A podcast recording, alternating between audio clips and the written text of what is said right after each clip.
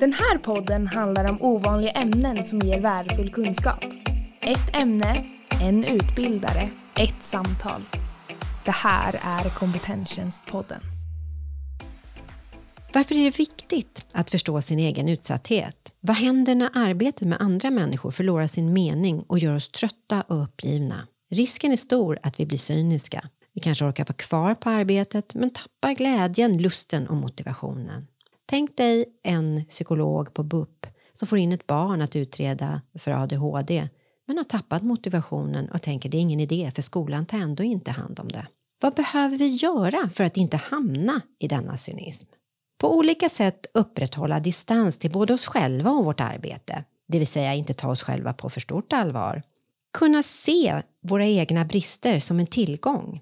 Empati handlar inte om att göra människan hel, utan att göra det man kan för den människan.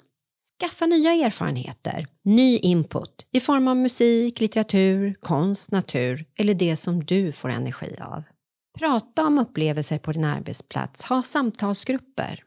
Som Karin Blixen säger, allt lidande kan bli buret om det finner en plats i en berättelse. Utgivare av denna podd är Kompetenstjänst.